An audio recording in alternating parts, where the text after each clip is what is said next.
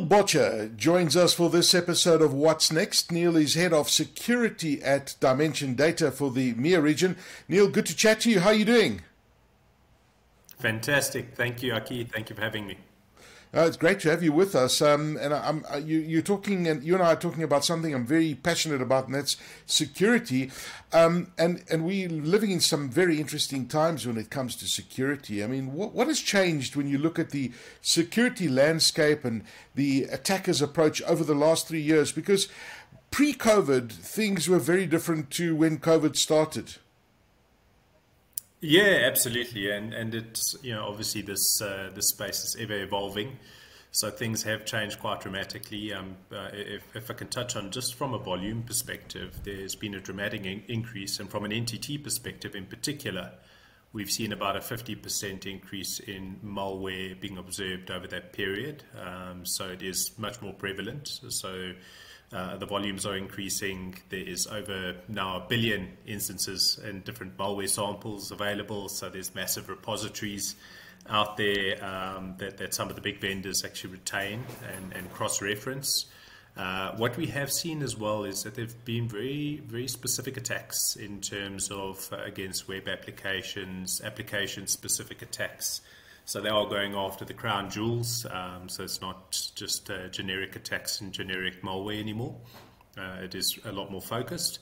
Uh, mail attacks are increasing. So obviously, a user is a bit of a weak point in terms of uh, a, a, point of entry into an environment. So phishing attacks are, are, are still there, even though everyone's uh, acutely aware of the risk.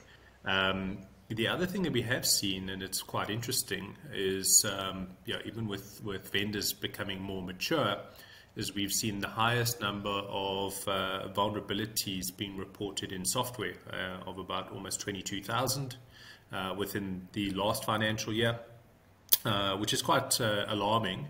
Uh, which means that obviously, from a software perspective, you know that you are still exposed unless you take cert- certain actions. So you can't just mm. rely on on software being secure. Uh, and then some very specific uh, instances in some uh, a sector where we have seen an increase, and I think this has also come about, uh, you know, around Ukraine and Russia, is that there is an increase in attacks on mm. OT and uh, critical infrastructure. So you would see in terms of the um, targeted industries that manufacturing and and um, industries that rely on, on infrastructure um, are, are, right up there, whereas historically it was really finance uh, and some uh, public sector that, that, that were attacked. See, so these guys are becoming uh, very sophisticated, what I'm hearing from you. Um, and I, I, imagine things like ransomware is also a big thing. I mean, the, the ransomware that we actually hear about uh, most of the time. Yeah, so ransomware is obviously there's a there's a dramatic increase in in that space. Uh, so Trojans uh, coupled with uh, ransomware, right. um, and it's becoming a lot more sophisticated. I mean, it used to just be a case of um, uh, you know, embedding it in an environment, encrypting uh, obviously information and, and, calling out for a ransom. Um, but now they're very infrastructure aware. Um, mm. So even if you try and restore a backup that has been um, obviously compromised, uh, they've got mechanisms to to even encrypt you know some historical data, making making sure that that's uh, that's a challenge in terms of that recovery point. Um, and it's and it's impacting organisations uh, meeting those recovery point objectives um, as well. Uh, oh. Some of the things that they're also doing is that they there are zero day threats being introduced on a day to day basis. Um, they're introducing threats that are, are, maybe far less and more sophisticated in terms of their attack uh, techniques. Um, so that they do evade the traditional um, you know, uh, antivirus techniques yeah. that we have been using historically. So we, we need to try, try, and stay ahead of that curve. Wow, it's pretty scary, Neil. I mean, how, how has this uh, impacted the organization's strategy and focus on cybersecurity? Are organizations adapting to these new changes that we've been talking about?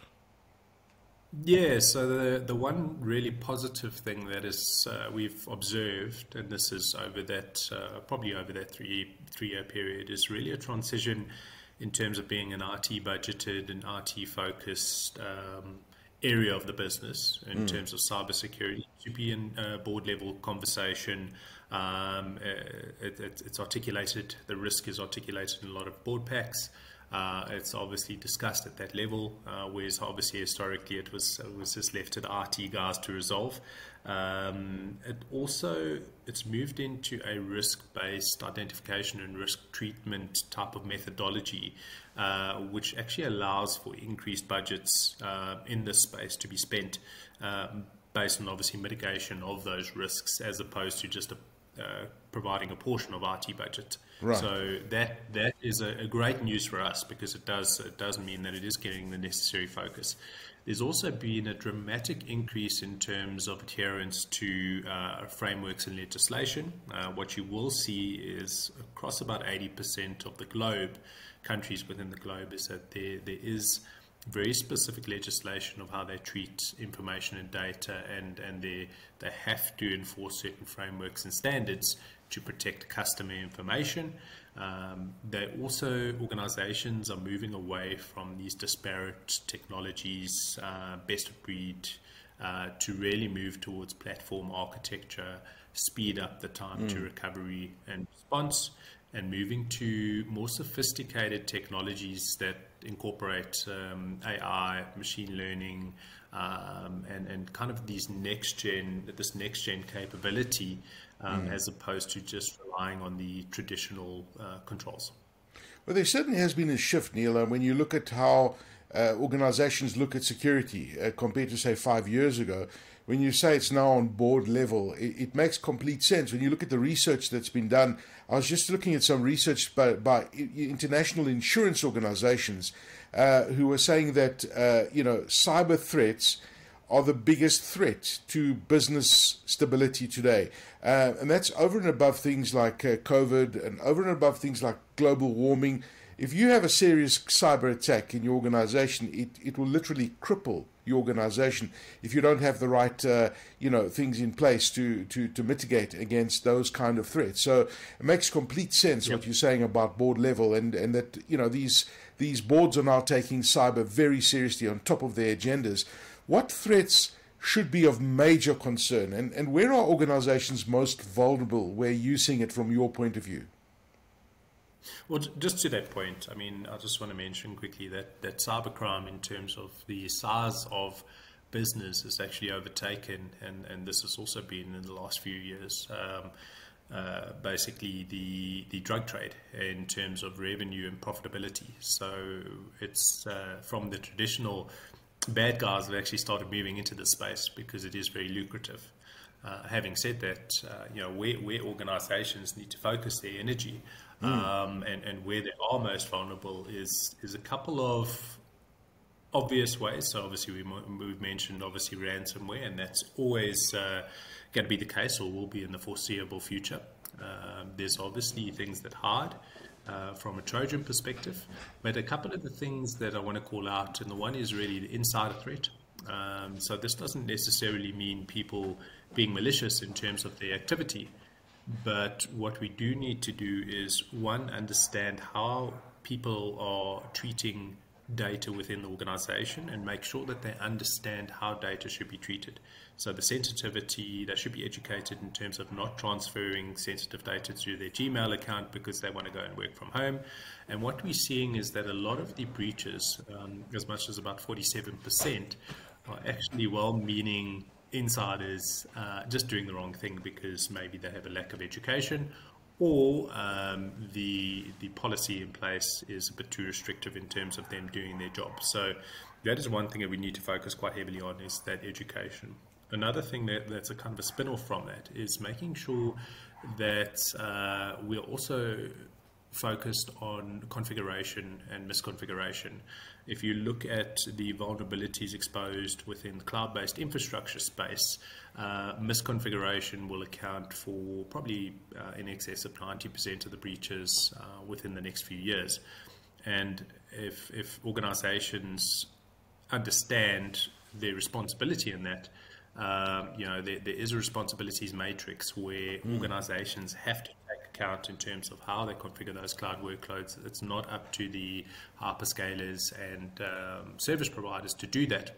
In fact, they say 99% of misconfigurations and vulnerabilities in cloud infrastructure moving forward will be the on the customer's uh, side and customer's fault. Okay, that's interesting. Uh, yeah, another thing, a couple of other things here is uh, zero day threats, and invasive te- techniques. Um, so we obviously you are vulnerable if you know you get a sophisticated attacker coming into your environment and you have got the traditional antivirus controls. Uh, they will not stop these guys because it's it's it's not built to detect that kind of uh, capability. Uh, you do need more of a forensics or a um, a detection uh, capability that looks at behavioral heuristics as opposed to the traditional malware. And then, uh, very importantly and finally, is uh, looking at uh, you know, phishing and credential theft. Um, you know, this is really prevalent out there still. Is that mm. uh, people are using obviously phishing, as I mentioned earlier. People are clicking on the wrong thing, putting in some information. Guys are getting those credentials, and once you have those credentials and you've got access, and sometimes admin access, is that you do have the keys to the kingdom, and you've got uh, you know, some leverage as an external party to get uh, get quite a lot of uh, sensitive data out. Okay, that's uh, it's it's actually petrifying uh, being in business today and trying to look after uh, the security of any kind of organizations. When you look at companies and they look at this and think, how, do we actually become prepared? How, how, how do companies better prepare for onslaughts? And, and this is happening on a daily basis. What do companies do, Neil? Yeah, so one of the things that we do in this industry, which is a little bit unfortunate, but uh, I suppose it's uh, it's required at some at some basis, is that there's a lot of scaremongering in this in this industry, and there's also a lot of buzzwords and and, uh, sort of new architectures that that come into play. A lot of them will be applicable, and some of them won't be applicable to particular organisations. But what is very important is for organizations, IT departments, CISOs, etc., to understand the organization's goals and where the organization is headed, the strategy, and make sure that there's alignment between that and what the, the security structures are actually doing. You've got to be protecting the right things, you've got to have the right cadence, and you've got to be treating risk uh, accordingly. Uh, quite often, you know, historically, these these decisions in terms of technology would be made on a whim. Um, you know, the, there would, to, to my point just now, there would be uh, some scaremongering. Uh, mm. you know, a vendor might come in and say, "Oh, yeah, there's there's massive panic. Uh, you know, you need to put this piece of technology in, and it's going to resolve your problems." But if you don't understand the business and the requirement, um, you know, before putting that in, it might not resolve the the issue in its entirety. So what I really like to do is look at what is the, the, the overarching holistic view uh, from a security perspective, um, and you know sometimes get involved from a consulting and advisory perspective. Uh, you know, get some experts in that can understand that bigger picture, and then start making recommendations as a, as opposed to making them in isolated pockets. Mm. Uh, the other thing that I, I would really emphasize in this space uh, is just making sure that you have an ability to manage, measure, and track your success. So what you do need to do is actually understand what your criteria is, what you what you're trying to accomplish, and make sure that you've you've got that visibility from a baseline all the way through to remediation, and then uh, obviously improve visibility of the detection response capability, manage and measure, uh, consolidate all of these different controls, make sure that they're integrated, automate certain functions, um, and then obviously decrease your exposure time to these various uh, risks. Okay. So, what I'm hearing from you is you need to have a very strategic, holistic approach uh, to to cybersecurity. Um, uh, you know, you cover all your bases. Don't don't have that knee jerk reaction. And you often hear about people buying solutions that uh, they should didn't have bought that did, they actually didn't need, uh, which which which is quite interesting. And um, yeah, and, and that scaremongering is, is is incredible. You hear it every day, but I guess sometimes you need do need to scare people to take action. By the way, what's your favorite yeah. buzzword uh, in, in the industry at the moment? I mean, I'm loving bad actors. Everyone talks about bad actors, you know, uh, uh, referring to the hackers and the bad guys. Do you have a, a favorite one that's overused constantly? So uh, ZTNA is obviously one. So zero okay. trust network access is something that's coming out uh, quite a lot. Um, you know, we we obviously hearing XDR, so um, X has been any type of uh, um, detection response, Yes. and then uh, there's a couple of yeah, there's there, there's a few others, There's but lots. we always No, have, we always have a lot. of them. We, we used to have um, MDM, mobile device management, which I think That's a lot right. of people bought into and didn't necessarily implement uh, correctly. Again, one of those knee-jerk reactions because Yeah. everyone said they needed it. But uh, to your point, we definitely need to take a very considered approach uh, Hmm. and develop a holistic security program uh, that will mitigate uh, this over time. Uh, what what we have seen is that organisations tend to have about thirty different uh, technologies uh, in place. Yes. Uh, and what they do tend to do is replace these technologies every 18 months or so because it doesn't necessarily meet their criteria.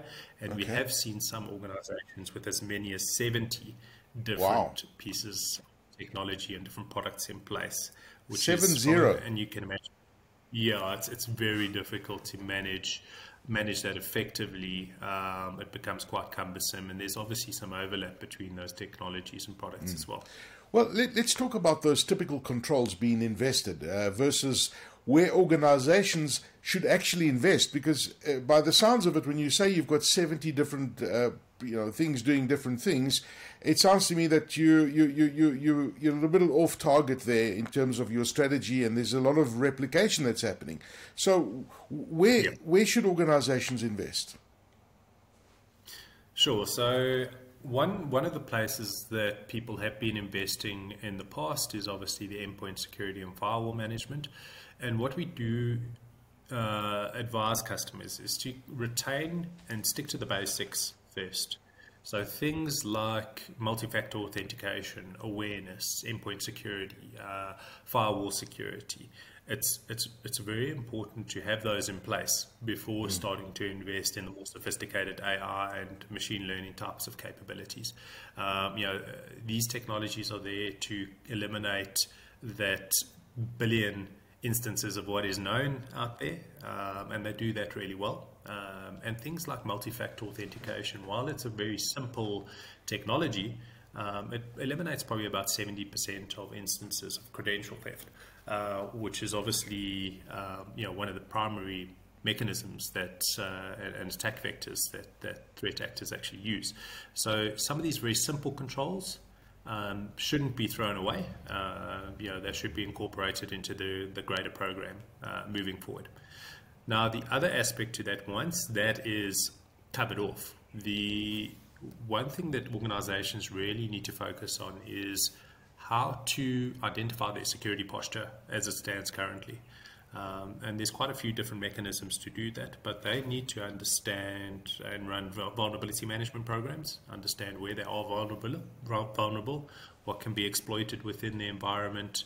Um, you know, we also advise organizations to run things like breach attack simulations, which is very practical. It shows how people can enter into environments and how they can actually exploit some of those vulnerabilities. Um, and then things like uh, configuration management, specifically for cloud-based infrastructure. As I alluded to earlier, uh, you know that's primarily how people are going to enter into those environments moving forward.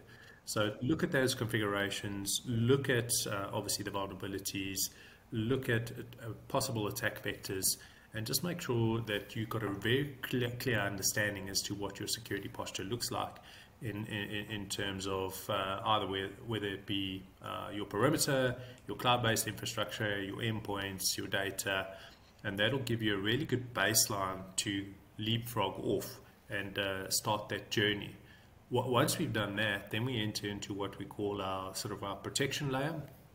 Um, one of the things that we do advise customers is actually to start looking at um, you know outsource, outsourcing some of those components, not not only because we play in that space, but because of the skill shortage. Yes. Uh, you know, it's very difficult to insource all of the capabilities that you will need to manage all of these different technologies um, across your, your whole estate and all the different domains. So, you know, you can rely on different uh, experts within particular spaces to make sure that these things are configured and managed accordingly. And then I think last but not least, and this is probably the most important space um, at the moment, is that detection and response uh, capability in space, which I think a couple of my colleagues will go into a little bit more detail.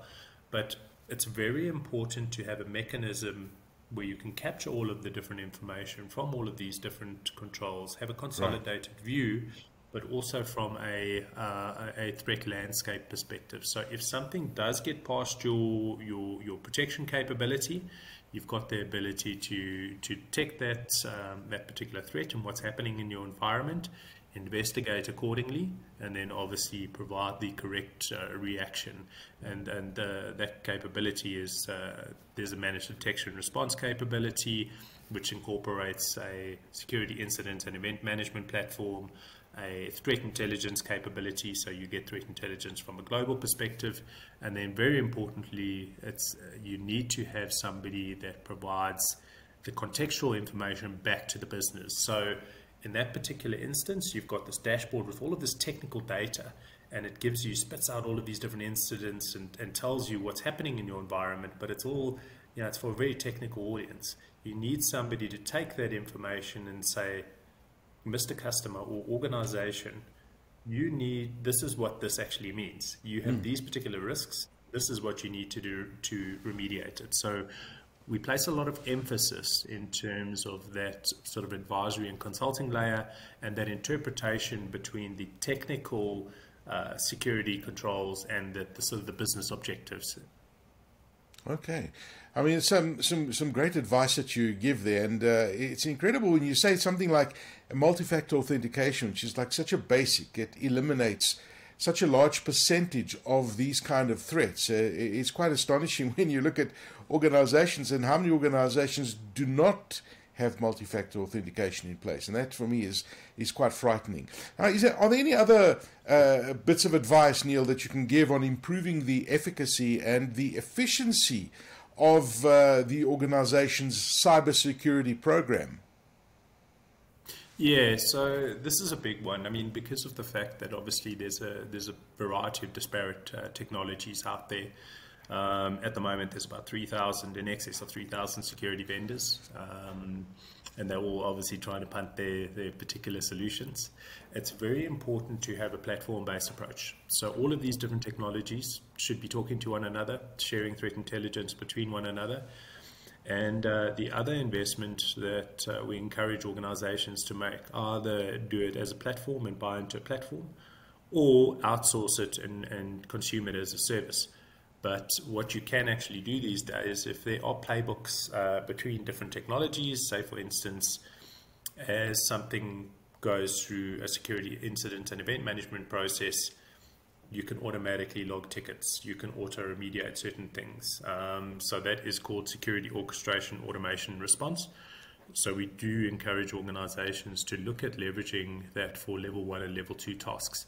So that won't cover obviously the sophisticated analysis in terms of uh, different attack techniques, but it's going to eliminate a lot of the noise and take care, care of a lot of the um, malware, uh, malicious activity, misconfigurations, etc uh, that do happen within organizations. And because of the, vo- the volume, it needs to be managed from a security perspective. If you can get rid of half of it uh, by using uh, tooling like that, um, it allows you to actually sit and, and put your key resources on what they're supposed to do, and that's looking after the sophisticated attacks, the stuff that is high risk to the organization.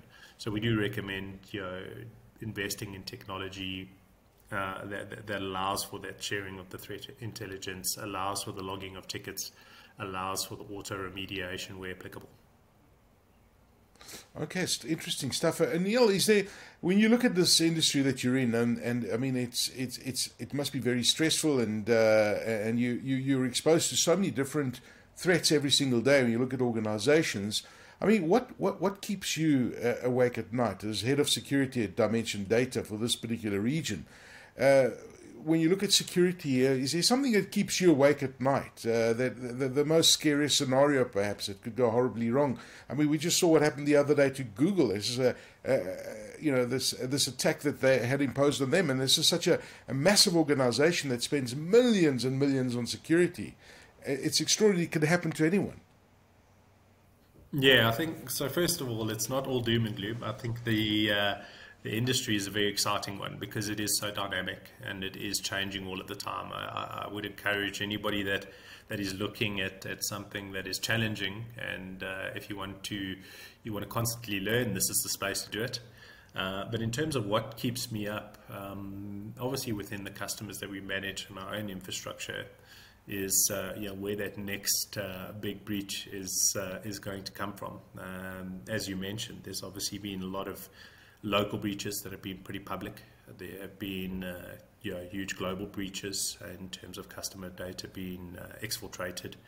Uh, and, and, we obviously hell bent on making sure that that does not happen to, to somebody that we manage and one of our customers. So yeah, we, we, we're very diligent in terms of our focus um, you know, in that space, and that's why we've evolved our offerings to make sure that you know that managed detection response capability is far more efficient, uh, it's far more accurate, um, and it's obviously delivering the value that, that, that people need, so that we can hopefully get a little bit better sleep uh, moving forward. Fascinating insights. Neil Bottcher, who is the head of security at Dimension Data for the MEA region, thank you so much for joining us on this episode of What's Next. Thank you so much, Aki.